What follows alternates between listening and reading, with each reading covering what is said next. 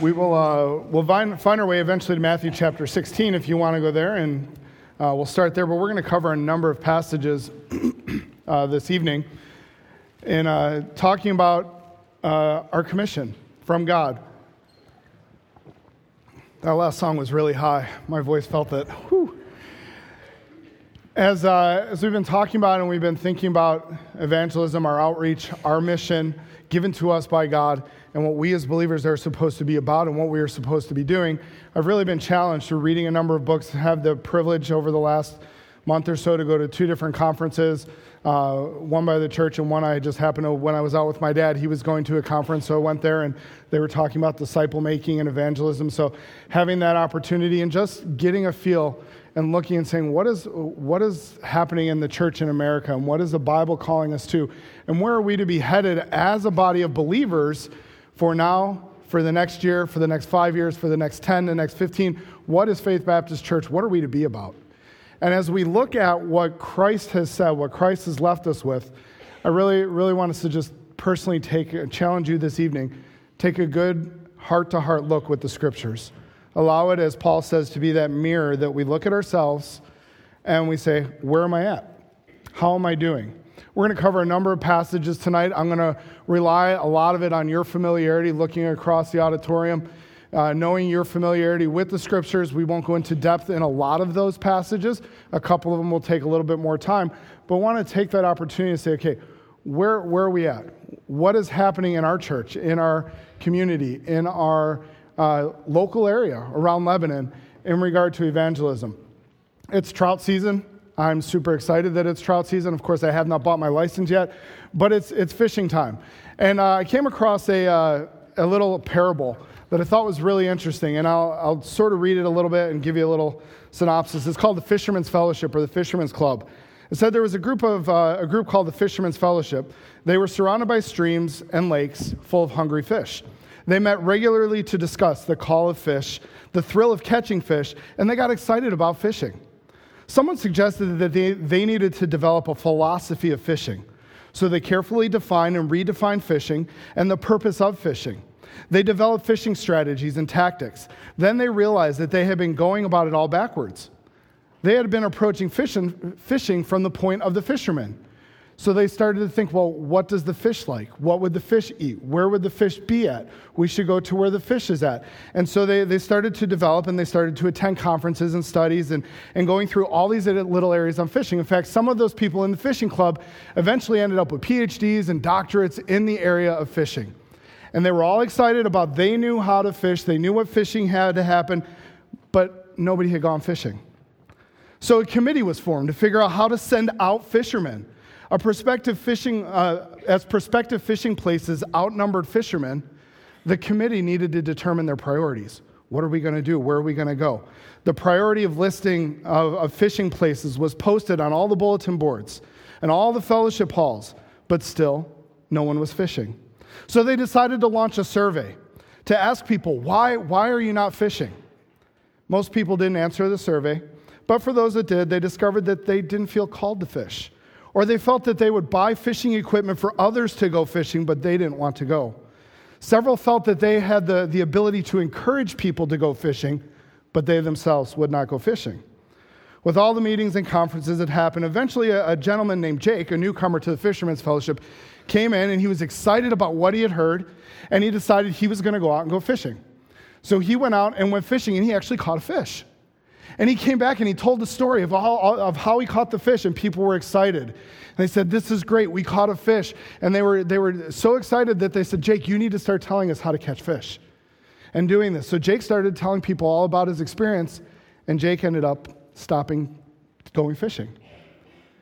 And it, it, the parable goes on, and they, they said after a while, Jake gets to the point where he's like, Wait, all we do is talk about fishing.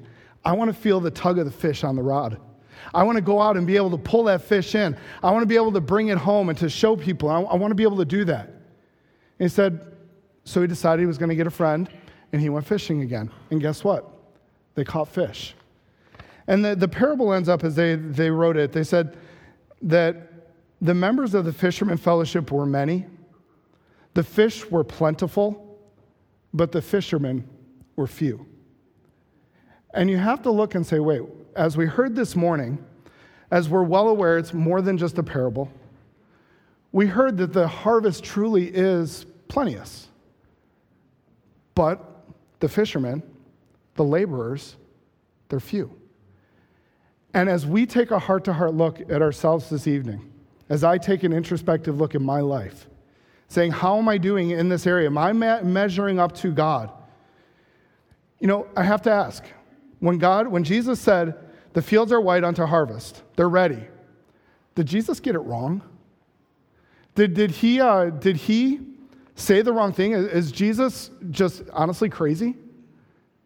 Because surely doesn't seem like there's a lot of people to get saved. Well, at least sometimes we think that way. Maybe Jesus, you haven't, you haven't been in 21st century America. Do you know how hard it is, how difficult it is? People are secular. They don't like God. They don't like Jesus. They don't like you, Jesus. So, you know, so it's just, it's difficult. And we find ourselves enjoying our holy huddle and not maybe going out into the world to share the gospel. And as I looked through the text of Scripture, I began to be convicted. I just started wondering okay, what is the state of the American church? It really is a church in decline. The American church is declining statistically. There is absolutely no way around it. Uh, a couple different people, Tom Rainer, George Barna, uh, they do research in regard to church growth, church development, uh, church polls. 94% of American churches are, effectively, are not effectively evangelizing the lost. 95% of Christians will never lead someone to Christ outside the institution of the church. We might lead somebody to Christ at VBS, or we might lead somebody to Christ at an event that happens here at church. But what about you and I personally, in our day to day lives, to our neighbors, to our relatives, to our friends? Will we, will we do that? Statistics bear out that we probably won't. The majority of church growth in America is considered transfer growth. Do you know what I mean by transfer growth? You come from another church to come to join our church because either we had stuff that was better than better than the other church, or you liked what we offered, so you came here. And so transfer growth is, is just moving from one church to the other. Uh, and that's the majority of growth that's happening in churches and evangelical churches in America. 48% of evangelicals uh, now believe that Christ is not the only way. Should be now. That's evangelical, broad based evangelicalism, but they're still getting to the point where half the people say that Jesus isn't the only way. And if we don't have to believe that Jesus is the only way to heaven, then why do we need a witness? Because, hey, if, if Buddha's the way, okay, that's fine, they're good. And if Muhammad's the way, that's fine, they're good. If we look and say, well, Christ isn't the only way, then we don't really have to focus in on evangelism because they're all okay. Nearly half of those under the age of 40 believe it's wrong, morally wrong to evangelize. It's not my responsibility to push it onto other people. I need to make sure I'm good, but I don't want to push it on other people. Uh, this is a part of that Barna research. Christians have a responsibility to evangelize. The, that statement, 35% of evangelicals believe that they strongly disagree with that statement, that we have a responsibility to evangelize others. 26% agree strongly. Hopefully, we are going to find ourselves in the majority or in that group that we would say we agree strongly. But we look at, we look at Americans and the American church, and statistics say that we are a church in decline in America. The attendance, the projected attendance, is considered to continually drop. But you have to ask, what about us? I mean, as we, we sit here and we look and we say, well, we're not, we're not like those people. We're, we're good, strong, independent, fundamental Baptists. We're good. We've got this. We know what the Bible teaches. We're not a church in decline. But let's take a statistical fact. Let's look. Our attendance is dropping. There's no way around it. And I understand that uh, I get attendance is not the final end all. The numbers of baptisms we've had over the last year and a half, two years, you can almost count them on one hand, other than children that have grown up in the church. People who have been saved from outside come in and gotten baptized. You look at our you look at where we are going, and statistically we are dropping. And if we do not change our philosophy, what we are about, our culture here at this church, we're a generation away at the most. from being cut in half, maybe, maybe less. Well, we might get transfer growth, other people coming in. But is that what we are to be about? What's going to happen? What, grandparents, parents, what are you leaving to your children? A culture, a legacy that says we are about making disciples at Faith Baptist Church. That we are about moving forward and establishing for the future for people to be able to come here and know what Jesus Christ is all about, what he has provided, and what he teaches us in the Word of God. We need to be about sharing the gospel. We need to be about seeing other people come to Christ. We can get even more personal. You personally, Pastor Connerman asked it at the mission conference. When's the last time you or I have led somebody personally outside of these walls to Jesus Christ? Or at least have been in the, the honest conversation of intently sharing and intentionally sharing the gospel of Jesus Christ with other people? Would you like to be able to share and invest? Wouldn't you like to be able to look and say, that person there, that person there, they're here because I had the privilege to be used by God and I'm still being used by God to mentor and disciple that individual. To be able to experience that tugging of the rod, reeling it in, and to want that. Some of you have had that in the past. Don't you want that back? Don't you want to, to be actively involved in someone's life, sharing the gospel intently so that they're coming to know who Jesus is more fully and more, more completely? Honestly, we could keep going on that. We could keep giving stats on America, on our church, but I truly believe if we took a genuine, honest look, we all know deep down it's an area we need to work on. It's something that we need to improve on in the area of replicating, reproducing, making disciples, other Christians, other people who follow. Uh, one gentleman, Tim Potter, Pastor Tim Potter, who we went to a conference with him and uh, had the privilege of talking with him, he said, really interesting. It's not natural for God's created beings, plants, animals, humans, to, to not reproduce. Why would it be any different for God's new creation, for believers? As believers, we are called to be reproducing. You and I are called. It's not just the church that's called to be reproducing. You and I, as we look through the text of Scripture this evening, will see that you and I are called to be reproducing Christians. We are to be making disciples. There have been a lot of strategies that have come through American churches in the last uh, century, decades especially, on how do we grow church. What do we do? And there's some of these are original with me, some are from other people, uh, but they call one is called the Field of Dreams philosophy. If you build it, they will come. So if we have a really nice facility and we have really good programs and if we have really good pastoral staff and we, we have all these things for everybody, then people will come. We have a really nice facility. We have a lot of ministries. We have a pretty good pastoral staff. I'm biased, yes, I know. But we're seeing statistics change. So is it, is it just the field of dreams? Is it the seeker sensitive model where we just give them what they want? Where if we, we find out what the, the community wants and if we provide that for them, that means that they will come. Actually, when I went to Chicago, I'll confess, I went to, intentionally went to uh, a Saturday night service at a seeker sensitive church because I wanted to see what this was all about. It's, it's, not, it's not for us, it's not for me, it is not, I don't, I don't believe it's biblical. They, they provided anything and everything, and it was an inch deep and a mile wide, and I, did, I didn't enjoy it personally. But when does that stop? I mean, we could, if we gave every single person just sitting in this auditorium what they wanted, this would be mass chaos. We can't, we can't provide everything, single thing that everybody wants.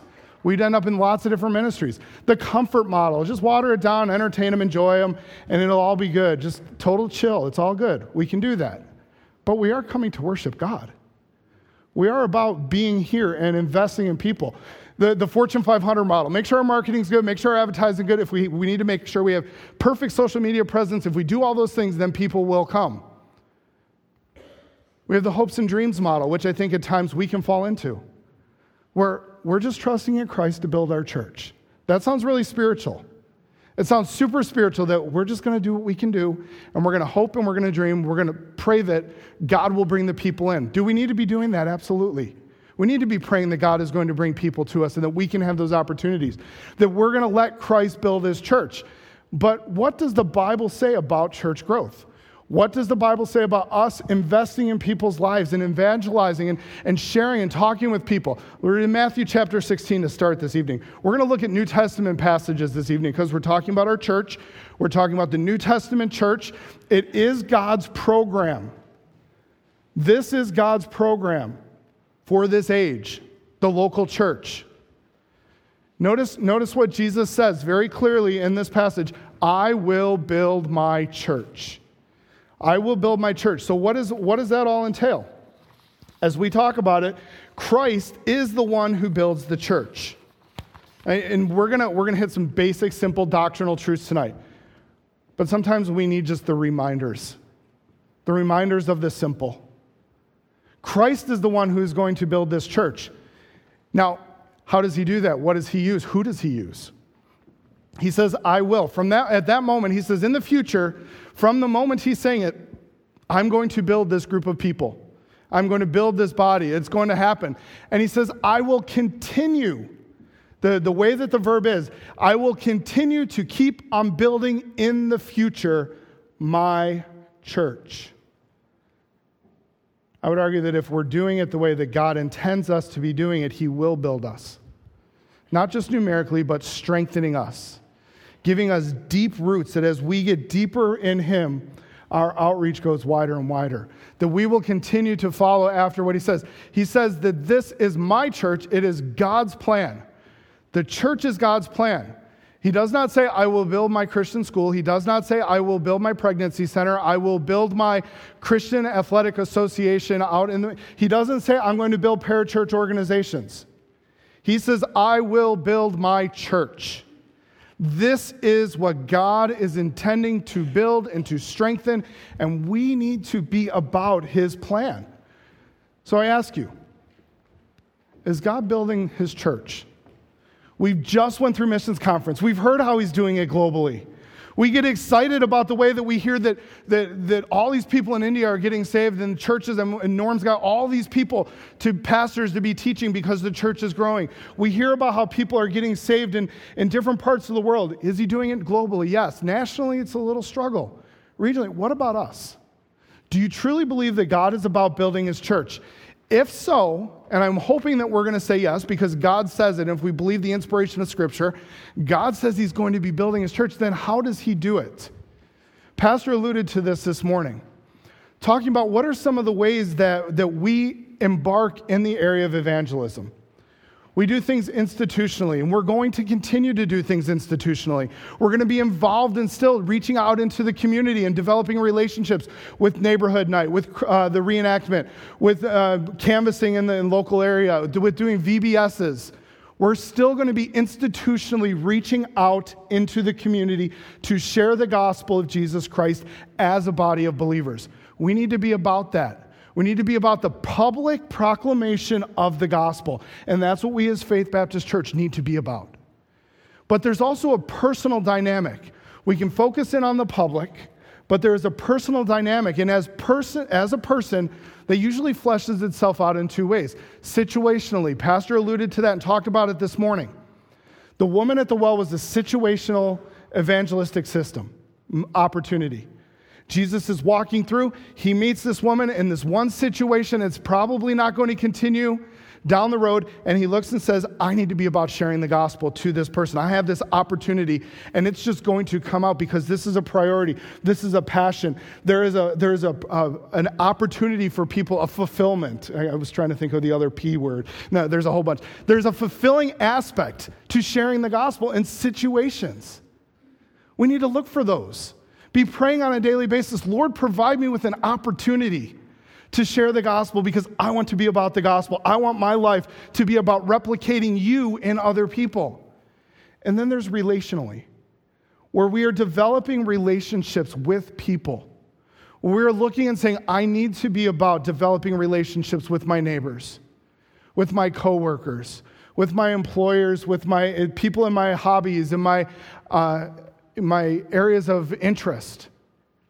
Building those relationships, not just to build a relationship, because a relationship does not save an individual, with the intent of bringing them to a relationship with Jesus Christ. So, how is God doing it? He's using all those different areas, and we want to help you in those areas. As we continue to flesh out where we are headed with our new uh, culture of evangelism and, and making disciples, what I want that to, to permeate our ministries. To look and say, we are going to be about the, the gospel here. We are going to be about it in our lives. And how can we help you to do that? So we look through the scriptures. As Jesus said, I will build my church, it's coming to the end of his life here on earth. He's already died, buried, he's rose again. And before he's going to ascend, he's going to give some last words. Last words are important. You could, Napoleon's last words, conqueror of the world. Uh, P.T. Barnum had said that his last words were what were today's receipts. It reveals the heart of the person. And how does Christ end his last words to us? Not just to the disciples, for these words go and they come to us. Luke, in Luke uh, chapter 24, he says, We are all, okay, that, that are involved here. The repentance for the forgiveness of sins should be proclaimed in the name to all nations, beginning from where? Jerusalem. He was talking to the, the disciples in what city? Where were they at? Jerusalem, which was their home, their local area of ministry at that time. We are to be part, we are part of all nations. When it talks about that all nations, to, it's to be proclaimed, guess what? We are the fulfilling aspect. We are there. We are part of that prophecy that Jesus gave, that this gospel, that it's going to all nations, and this is where it's going to go. We're part of that right now. We are part of the all nations, and we are to be proclaiming the gospel. We are reminded of the importance of beginning at home. He says, start it in Jerusalem. You know he's going to remind us of that in the other passages. They're all popping in your head that you know we're going to go beyond Jerusalem. But he says, start proclaiming in your Jerusalem. Since we are part of this ongoing fulfillment of Scripture, we must fulfill our mission by sharing the gospel. Jesus told the disciples to proclaim the good news to all nations. Well, now it has come down to us, and aren't we glad that it did? It has come to us, and we must be proclaiming the gospel. Acts chapter 1. It does, Luke, Luke finishes out his gospel. And then he writes volume 2 in, Acts, in, in, in the book of Acts. And he says in Acts chapter 1 and verse 7 and 8, and you're familiar with this, but you shall receive power when the Holy Spirit has come upon you, and you will be my witnesses. Where? Jerusalem, Judea, Samaria, and to the uttermost parts of the world. You and I are, by design, by direct commission from Jesus Christ, we are his witnesses. I think that's pretty cool. I mean, if, if the president came to me and said, Hey, I want you to go and tell these people and be my, be my testifier over there, okay, great. I mean, even in a small way, when, when pastor says to me, Hey, I want you to go do this, I'm like, all right, he chose me. He didn't choose Alan, he didn't choose Tony, he didn't choose Kim, he chose me. yeah. Okay, and then I realized, yeah, it wasn't anything special. But there's just that moment when your boss wants you to do something, you're like, yes. Not just my boss, this is what my God wants me to do. He wants you to be a witness for Him in Jerusalem and maybe around the world, but definitely in Jerusalem. We definitely have to be doing it here.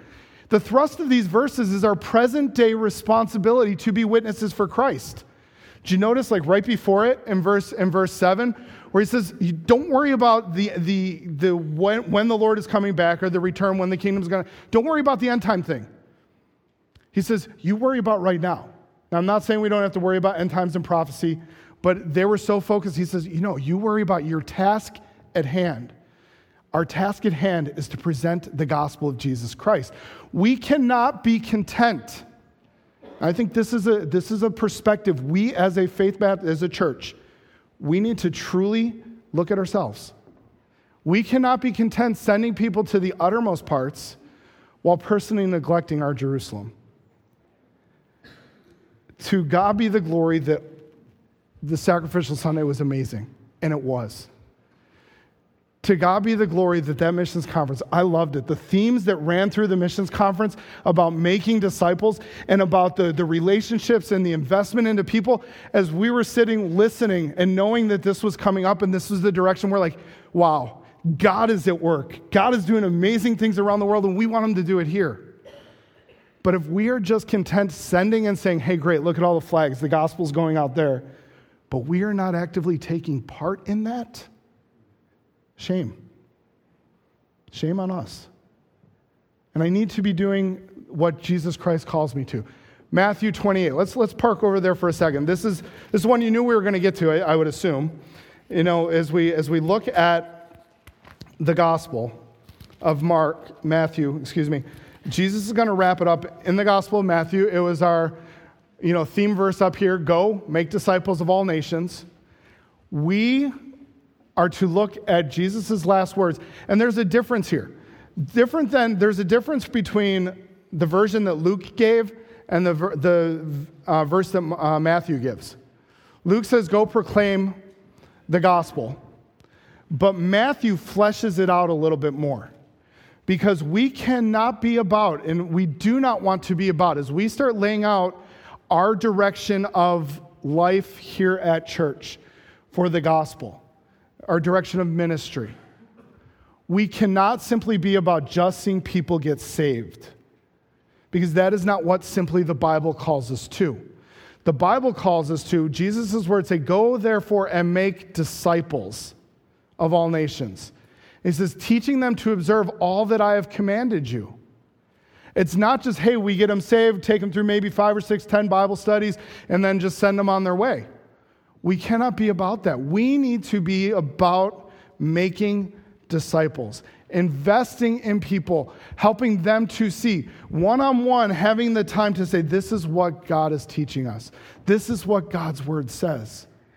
How cool would it be? How amazing would it be if you could be sitting and talking to somebody and taking them through a Bible study? And they're like, well, what does that verse mean? And you're just, oh, well, this is what it means. And you realize for the moment, I'm helping them to understand who Christ is.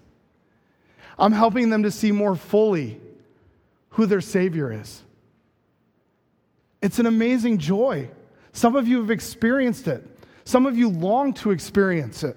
And we want to help you in the next years to get on board with that and say, I want to be involved in it. How can we do it? How can we make it happen here at our church? Matthew is saying, hey, it's not just the proclaiming and it's not just getting people saved. We need to be about in our church making disciples, helping them to become more like Christ. Which New Testament commands are optional? So let's say Zach comes tonight and we get home, and Zach, I go to Zach, hey, Zach, go take out the garbage. Well, you know, it's a little stinky and a little messy, and I really don't want to do it, Dad. Really? It's not an optional command. I told you to do it, go do it. So if Jesus, if, you, if your kid, if your child comes to you and says, I don't want to obey you, we're going to go right away to oh, children obey your parents. It's a command. You do it. You know, don't, don't be a liar. Well, I think tonight I want to be a liar. We don't look at God's commands as optional, except for maybe this one to go, to make disciples. Or maybe it's we want to, but we don't know how. That's one of the areas that we as a staff, as a church, want to help in.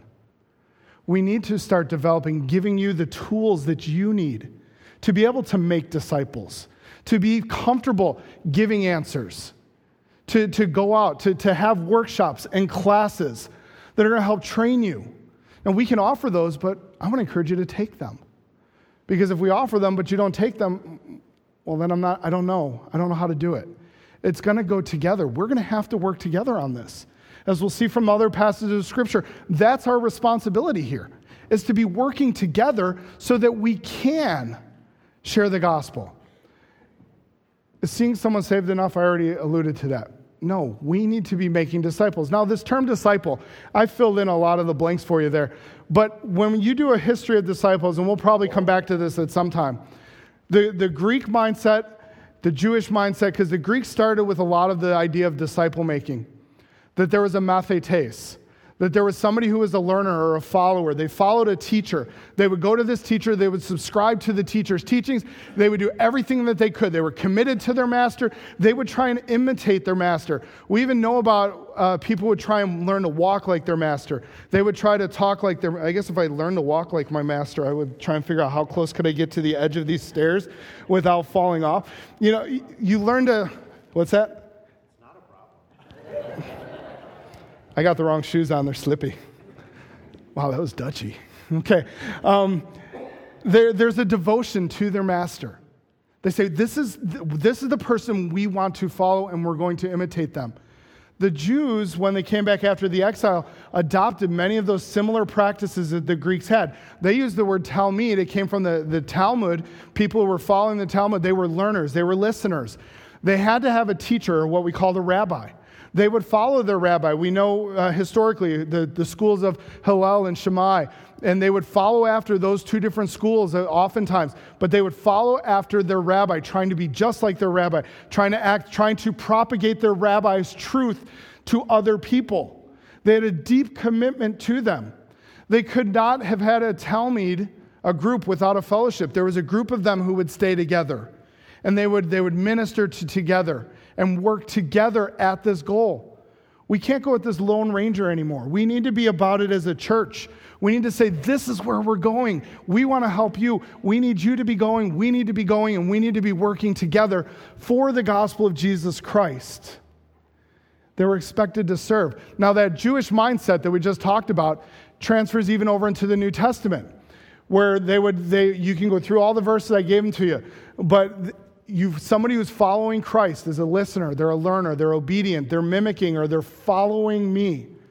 They knew what this meant because historically, when, when Jesus would look at the Jews or the, the, the disciples and say, Follow me, they understood that because they'd already seen it historically in the Jewish mindset with the Talmud and the rabbis and the, the eventual Pharisees. They saw what that was about, they knew it.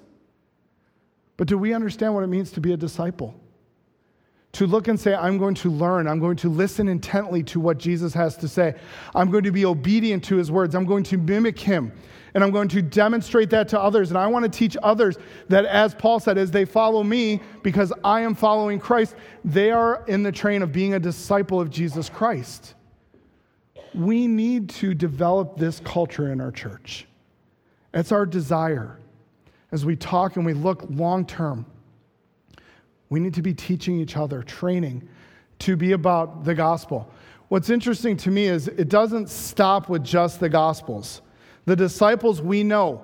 The, this, it's really uh, the, the conference we were at the, with Pastor Tim Potter. He said it's an upside down philosophy. We tend to think in America if we get five or 600 people coming in, coming in, coming in, we might get some really committed, devoted disciples out of all of that. But what did Jesus do? He took 3, 12, 12 guys, 11 guys in the end. And what did they do? It just spread like wildfire. Why? Because they took his truth of making disciples to heart. They said, We are going to be about the one to one evangelistic efforts of making other people disciples and helping them come along so that they can follow after Jesus. 2 Corinthians 5. If you are a new creation, we talked about that at the beginning. If you're saved, if you're truly a born again believer, you're a new creation. The Old has passed away, all has become new.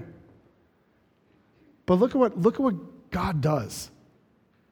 All this is from God, who through Christ reconciled, he brought us to peace, he brought us together, he reconciled us to himself and gave us what? The ministry of reconciliation that we are to be about. We are given the ministry to help people be reconciled to God. That is, Christ was reconciling the world to himself, not counting their trespasses against them, and entrusting. Again, did Christ mess up? Did God do the wrong thing? He entrusted you and I with the message of reconciliation. He entrusted us with the gospel to go out and to be what? Ambassadors for Christ. Not just a messenger. You are the one who goes with the authority of the one who is sending you. You are the one who goes on behalf, and as you speak, you are speaking on his behalf. I am an ambassador, and God is making the appeal through us. When we go out and we are sharing the gospel, when we are talking with our neighbors and our friends and our coworkers, when we're talking with the, the kids at school on the bus, when we're talking to the, the other individuals, wherever it may be in the, the sewing club, and we begin to make a proclamation of the gospel, we are ambassadors of Christ, and He is making that appeal through us. What a privilege. And yet, what a privilege that I have squandered. Too many times. Too many times have I looked in fear and that, yes, I still get fearful. Pastor Kim and I were talking about it. There's still that lump in the throat when you go to, and it's like, all right, here goes. Because you, you know there's the potential of rejection. You know the seriousness of the situation. You understand where they're at, and you want to convey that truth to them. But too many times have I cowered in fear. Too many times have I looked and said, well, maybe, maybe down the road. I, I don't, if I, if I do it now, it might be the wrong time, and if I, if I, then I might never have the opportunity to share the gospel again. And if I keep kicking the can down the road, and I've done this, I miss out on opportunities. We need to take those opportunities. We are to be ambassadors, appealing the message of Jesus Christ. Anyone who is a true believer in Christ, we are divinely given the ministry of reconciliation. This is not Paul's just random writing. This is God's plan. God's plan for Lebanon County is for Faith Baptist Church and the other churches of like faith, but we're talking about us tonight. God's divine plan is for you and I to be about the ministry of bringing other people to Jesus Christ, not bringing other people to Faith Baptist Church. Faith Baptist Church is not the mediator to God. Jesus Christ is the mediator to God. And we need to be about bringing people to Christ. Now, bringing them to church can't offer that opportunity because we are going to be about the gospel. But you and I need to be sharing that. Not only are we given a message, but we are sent as ambassadors. And he even says, the sinless Savior has taken our sins that we might be right with God. You say, I don't know what to say. Even that verse right there. This is what Jesus did. The sinless Savior, the perfect, the perfect Lamb, Jesus took our sins that we could be right with God because we weren't right with Him. It's a fabulous passage laying out a lot, and He's making an appeal through us to the lost. This is God's plan. God's plan is for us to be making, not just seeing people saved, but if we take that with Matthew 28, God's plan is for us to be going out, to be investing in people's life with the gospel, bringing them to Christ, and discipling them helping them on their journey to become more like Jesus Christ. In the long term, that they might be doing the same. Ephesians chapter 4. Pastor's been in this a lot. He gave to this church, God has given to this church shepherds or pastors, teachers. Why? To equip the saints for the work of the ministry. One of those works of the ministry is what we just read the ministry of reconciliation we need to be about not just helping you how do you usher, or how do we make sure that the music goes well, or how do we get you involved in the sound room or the media room. One of the ministries that we have to improve on, that I have to improve on, is helping you to learn how to do the ministry of reconciliation, to know how to be a person who is out evangelizing. That is what I have to be doing so that you can go do the work, not just me. We can't look and say, well, we only had a few baptisms because the pastors stink and they don't do their jobs. You might think that. That's fine. That's, that's your opinion. Part of it is on all of us because we're not leading people to Christ. We're not developing relationships. We're not taking situations and handing out tracts and talking to people. We're just hoping that it will happen while we make it through and enjoy our church. We are to be equipping you for the work of the ministry. Believers, you definitely have ministry. We have a ministry. And as pastors, we have to fulfill our job.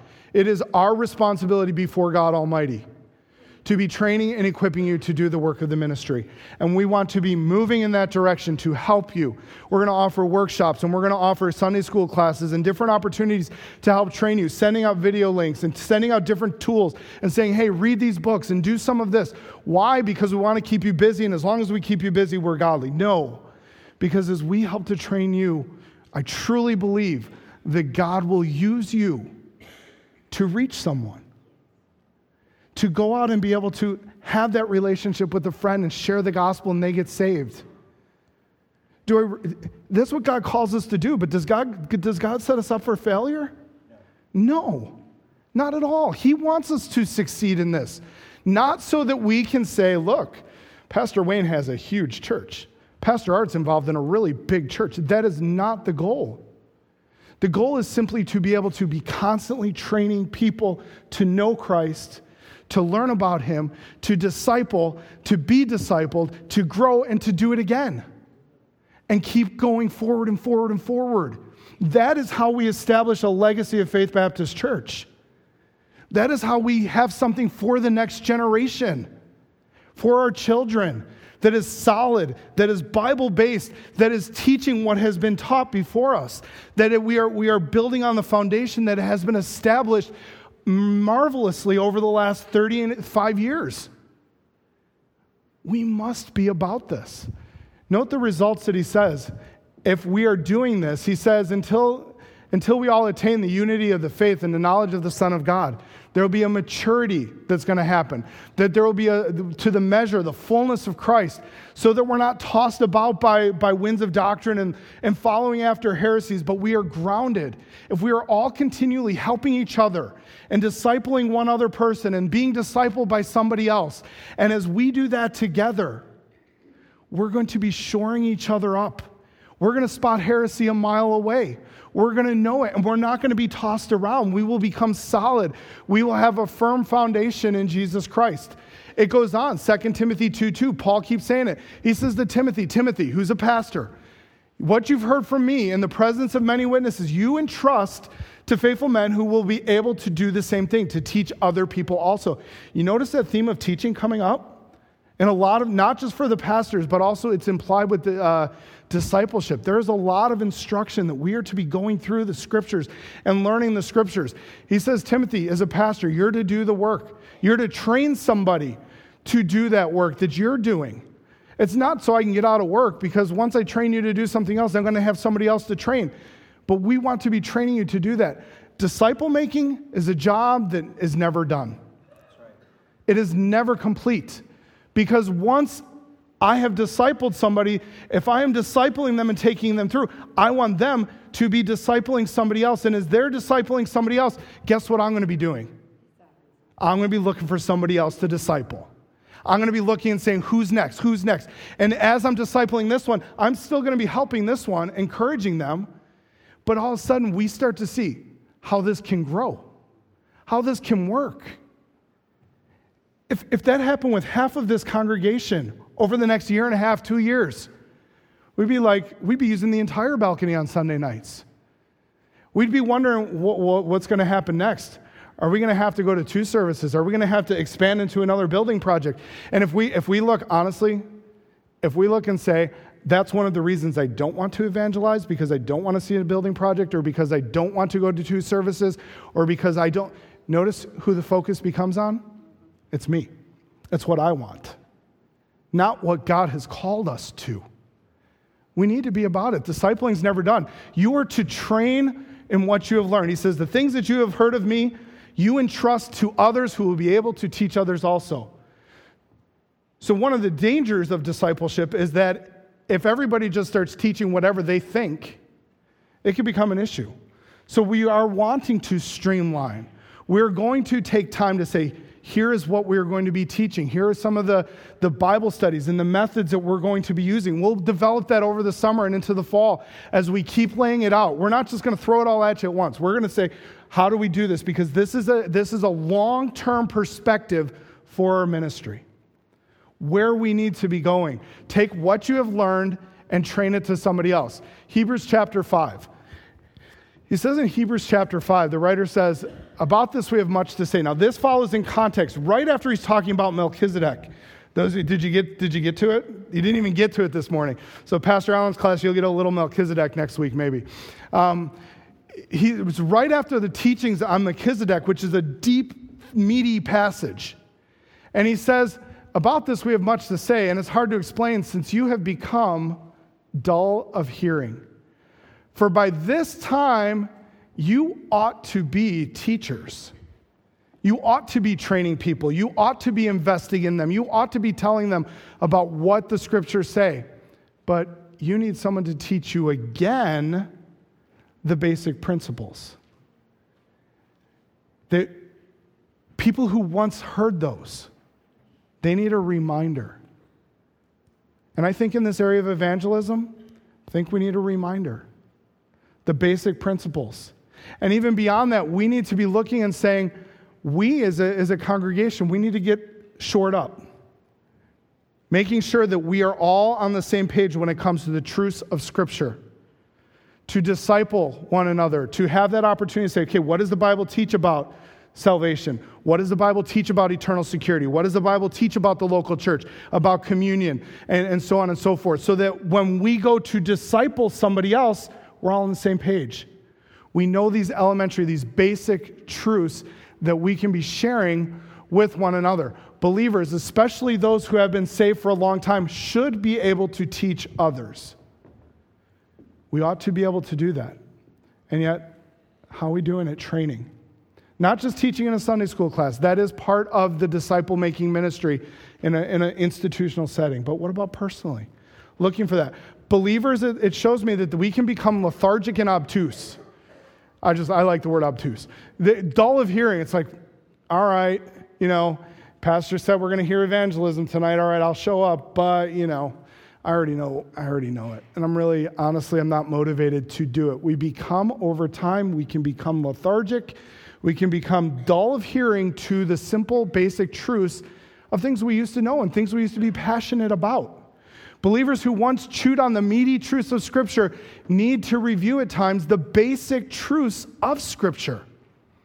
So, we're going to be providing that opportunity to continually be going through the basic truths so that you can invest that into somebody else, so that as they learn, they can invest that truth into somebody else, so that as you're doing the basic truths, you're growing and strengthening and growing and strengthening. And it's an opportunity for us to, to grow.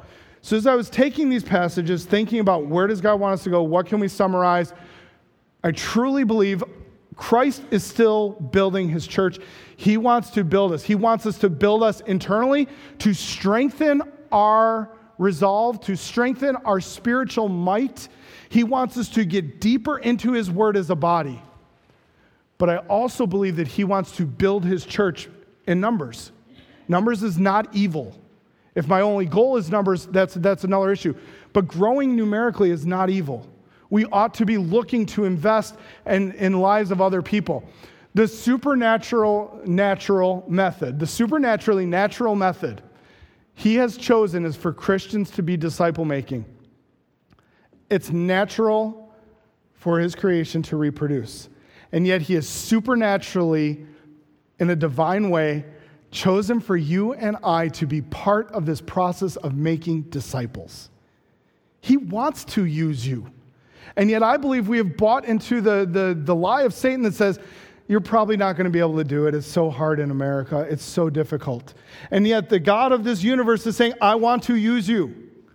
I want you to be a part. I want you to maybe water to increase. I want you to plant seeds. I may give you the harvest, but I want you to be about this. Who, side we, who, who are we going to side with? I want to side with God. I want God to be using me like He says He wants to use me. The divine strategy of transforming the world for Christ starts with the solid home ministry. Right here. We want to see our missionaries succeed. We want to see missionaries go out from our church. We want to see other young men and young ladies as they're growing up through going out into ministry. I do. I passionately do. Well, that's going to start with a solid home ministry and about us going into our Jerusalem and demonstrating that here. We are the divine agents of the divine message of reconciliation. We love the idea. It's so popular in America right now the superheroes and the super agents and the spies and the people who can do anything and go anywhere. I'm a divine agent. It's not 007, it's not 00 anything. It's just you and I are divine agents with a divine message of the gospel of Jesus Christ. We can take it, we can do it, we can go forward and we can share. We are sent with authority. Matthew chapter 28, he says, All authority is given unto me in heaven and in earth. So go and make disciples of all nations, baptizing them in the name of the Father, the Son, and the Holy Spirit, teaching them to observe all things. And lo, I am with you always, even until the end of the ages. So when you and I go as ambassadors of Jesus Christ, as his divine agent with the divine message, guess what? He's with us. And not only is he with us, encouraging and strengthening us, have you ever thought about, we, we talked in our bibliology class about general revelation. It's not, general revelation is not just nature, but it's also the human conscience. And the human conscience testifies to God. It testifies to the fact that, that what the gospel says and what the Bible says is real. So that when you and I present the gospel to somebody, guess what? As much as they may suppress it, their, their conscience is actually on your side. As you present the truth of the gospel, their conscience is pricking, it's working. Now, they can suppress that. We know that, Romans chapter 1. They can push that down. But God wants us to be about it. He is strengthening and enabling us, He is going with us. As church leaders, we need to be about carrying out our ministry, our duty. That is what I want to be about. I want to be helping you do this ministry, and I need your help to do the ministry. Working together so that as we're going out and we're sharing and we're coming back and we're strengthening and we're going out and we're coming back and we're working together, we can begin to see people getting saved, baptized, taught, discipled, moving forward. Our goal in our new evangelistic endeavor, disciple making, we want to be disciple making disciples. It doesn't stop. I want to make a disciple, and I want that disciple to make a disciple, and I want to see that disciple make another disciple, and I want to see that. And if, if I make one disciple in my life, great. If you make one disciple in your life, great. But let's make some disciples. Let's begin to make this a passion, to encourage disciples. We want to we want to do it personally, to be involved. I want to encourage you as a disciple to be personally involved in disciple making to say you are going to do it through relational and situational opportunities. You're going to begin to develop relationships with unsaved people. If you have no relationships with unsaved people, there is a problem. We need to develop those relationships because it's not the safe people who need help of the physician or the, the people who are well, it's the people who are sick. So we need to be about making relationships with our neighbors with our coworkers and, and going out for coffee or spending some time getting to know them. Doing that situationally, taking tracks, looking for opportunities to say, I'm going to look for opportunities. Someone says something about, about Christ at work and they ask a question about what'd you do, what'd you do, uh, what'd you do this weekend? Oh, well, we went to baseball practice and we take the opportunity, went to church, heard a, heard a message on about sharing the gospel of Jesus Christ. Oh, really? What's that? oh, door open. Let's take that situation and walk through it and share, share the gospel. Now, I know it's not always going to be that easy, but let's look for opportunities. We want to provide for you opportunities for disciples to publicly be involved in disciple making. We're still going to have events. We're still going to have institutional outreaches. We're still going to be doing Bible school and neighborhood night. We're still going to be doing that. But we need to start thinking. And as we, we've looked over the, the decades of our ministry, we've been good at times with the personal outreach. We've been good at times with the public outreach. And we want to say that the strengths that we've done over the last three, four decades here, we want to bring them together and say, let's be about both. Let's be about personally and publicly proclaiming the gospel of Jesus Christ to Lebanon so that we can see disciples being made. We want to see individuals become disciples of Christ. That's one of my goals in this to help disciples become more grounded in Christ to train disciples in disciple making ministry. I, I do not want to see us just simply say, Great, we got them saved, and you took them through a couple Bible studies and you just throw them out. All right, great. You're into the, you're into the congregation. You're good now. That's not what we're going to be about. You wouldn't do that to your child, would you? Your child is born, and you know, after, after 12 weeks or 13 weeks of raising your child, you're like, all right, you're good to go. But yet, the newborn in Christ will look and say, well, some of you might want to throw your kid out after 13 weeks. I don't know. But we wouldn't do that with a new believer. Why would we do that? No, let's be about taking them through and helping them through the, the difficult times and the struggles that they're going to face. To see new disciples join our local church and to become uh, and to begin to make new disciples. That's where we want to be heading. It, it is very philosophical tonight, just looking biblically and saying, what is the Bible teaching us? Where do we want to be going? But I, I wanted tonight to be about us as a body of believers, a core group here, starting to get on the same page and saying, this is where we need to be going. And we can go this direction, and God can use us and wants to use us to make new disciples. What does it look like? And we'll, we'll finish up here. Um, we want to we want to start looking and saying we need to build relationships. And as we build relationships, we want to turn that to conversation. Both of those things, relation and conversation, they are going to be done obviously relationally and situationally. That you, as a disciple maker, you want, you want to start building relationships. You want to look for situations where you can invest in somebody and turn it to a conversation. Well, one of the struggles at that first base, I always think baseball, sorry, first base.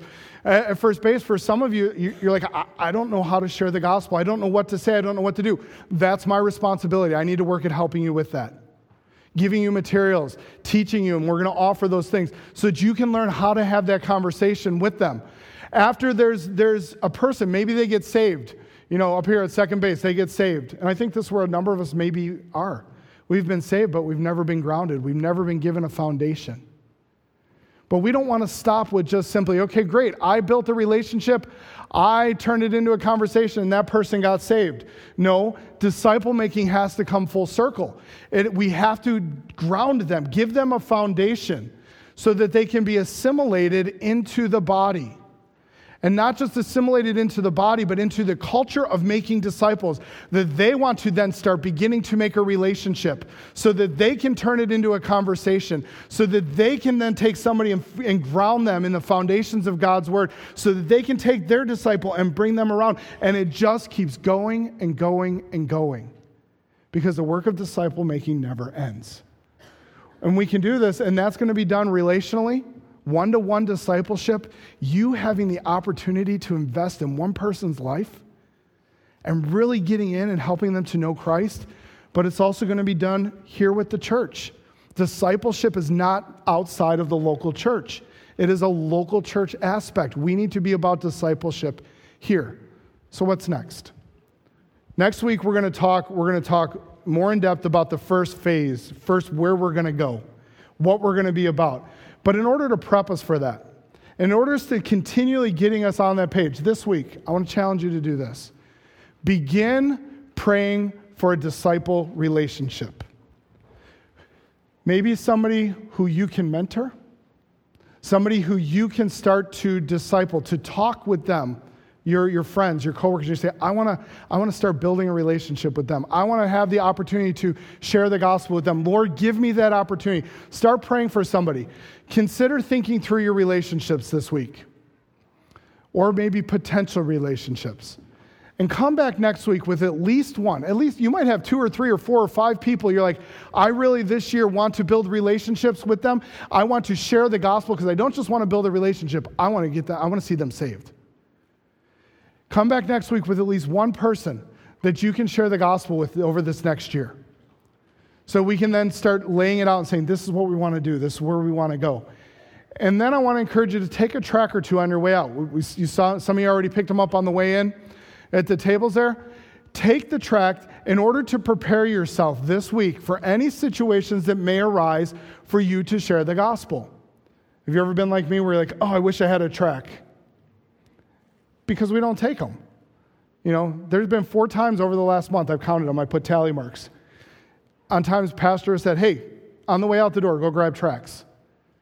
If this many people here, four different times, actually went and grabbed tracks, guess what would happen to the track rack? It would be pretty empty, but we don't do it. we, we just look and say, well, oh, maybe, in fairness, maybe you have some at home, that's fine. But let's intentionally grab some tracks and keep them with us this week. And use it as a reminder, even as you put your hand in your pocket or you open up your purse. Lord, help me to pray for the lost. Help me to be about those who need to hear the gospel. Help me to, oh, wow, they're, they're really here. Can I give you that? Something that's changed my life. Can I share this with you? Look for those opportunities. So this week, as we just start on this endeavor together, be praying. Praying for people you can make a relationship with this year. And let's look to share the gospel even through tracts this week. God, I pray that you would help us to begin to prepare ourselves to be used by you. Lord, help us to know that you have divinely chosen us to minister to this part of the world. This is our mission field, God. So, Lord, I pray that you would help me, help each person here this week to have opportunities to share the gospel. And Lord, help me not to cower away from it. Help me tomorrow as I have a, a privilege to be with a good friend who's not saved and all day with him. Help me to have the gospel opportunities to share with him. Lord, I pray that you would help us in our endeavors in the future to make disciples. Lord, thank you in a humble way that you've chosen to use us as your servants. Help us to not shirk away from that. Help us to be used by you. And Lord, help people to get saved. Help us to see those opportunities. Help people to come to know you and to grow and to become your disciples. In your name we pray. Amen. All right. Thank you so much. We'll see you next week.